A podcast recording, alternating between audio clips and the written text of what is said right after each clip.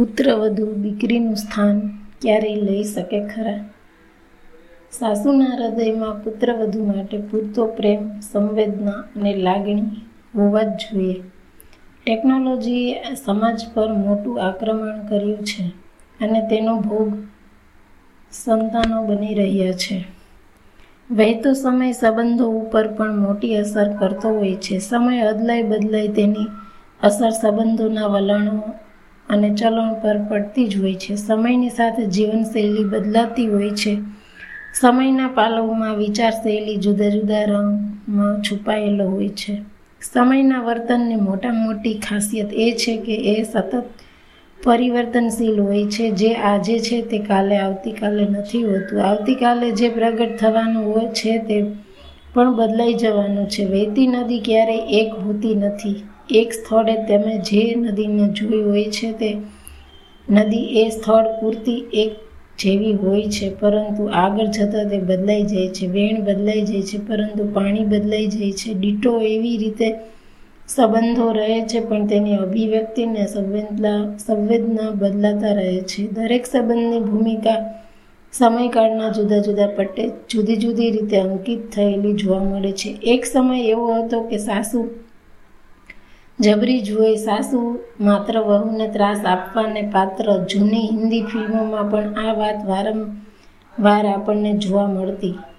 અમેરિકાના ન્યૂયોર્કમાં રહેતા સામાજિક અગ્રણી આરપી પટેલ ગુજરાતના અનુભવો આધારિત એક પુસ્તક લખ્યું છે. એમાં નોંધ્યું છે કે સાસરે જઈને સાસુને કઈ રીતે છેતરી શકાય તેની દીકરીઓને લગ્ન પહેલાં પિયરમાં તાલીમ અપાતી હતી. સાસુને ખબર ન પડે એમ કઈ રીતે ખાઈ લેવું, કઈ રીતે વસ્તુ સંતાડવી, કઈ રીતે સાસુને છેતરી, આ આ બધા ટ્યુશન ક્લાસીસ ઘરે ચાલતા. આજના સમયકાળમાં આપણને આ વાત નવી અને જુદી લાગે છે, પરંતુ દરેક સમયનો પોતાનો એક સંબંધ મિજાજ હોય છે. હવે તો સાસુઓ ખાસી બદલાઈ ગઈ છે, વહુઓ પણ બદલાઈ ગઈ છે. સાસુ વહુઓમાં આવેલું આ પરિવર્તન સમયને આભારી છે. કોઈપણ સંબંધમાં યથાયોગ્ય પરિવર્તનનું અનિવાર્ય છે. અલબત્ત તેમાં જો માપ ન રહે તો નુકસાન થવાની શક્યતા પણ છે. પરિવર્તનનો પવન જરૂરી છે. પરંતુ એ પવન જો આંધી બનીને આવે તો ઈષ્ટ અને જરૂરી પરંપરાઓને પણ ઉડાડી દે, નષ્ટ કરે. આપણા ઘરમાં બારી અને બારણા બંને હોય છે. બહારના નવા તાજા પવન માટે બારી રાખવામાં આવે છે. જો તમે તમામ બારીઓ અને બારણાઓ ખુલ્લા રાખો તો નુકસાન થાય છે.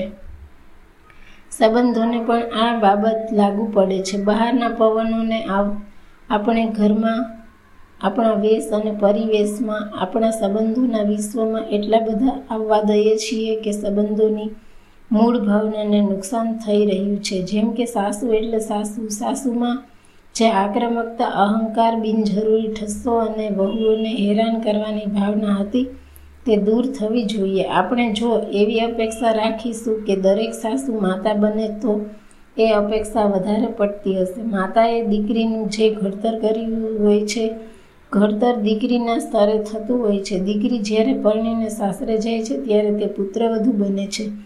પુત્રવધુ તરીકે તેની ભૂમિકા સાવ જુદી છે. દીકરીનું અલટપણું હવે પુત્રવધુની જવાબદારીમાં પરિવર્તિત થાય છે. જો સાસુ તેને વહુને બદલે દીકરી તરીકે જ ટ્રીટ કરશે, તો નુકસાન થઈ શકશે. થાય પણ છે. જેમ દીકરીનું દીકરી તરીકે ઘડતર થવું જોઈએ, એ જ રીતે પુત્રવધુનું પુત્રવધુ તરીકે જ ઘડતર થવું જોઈએ. બંને રોલ જુદા જુદા છે.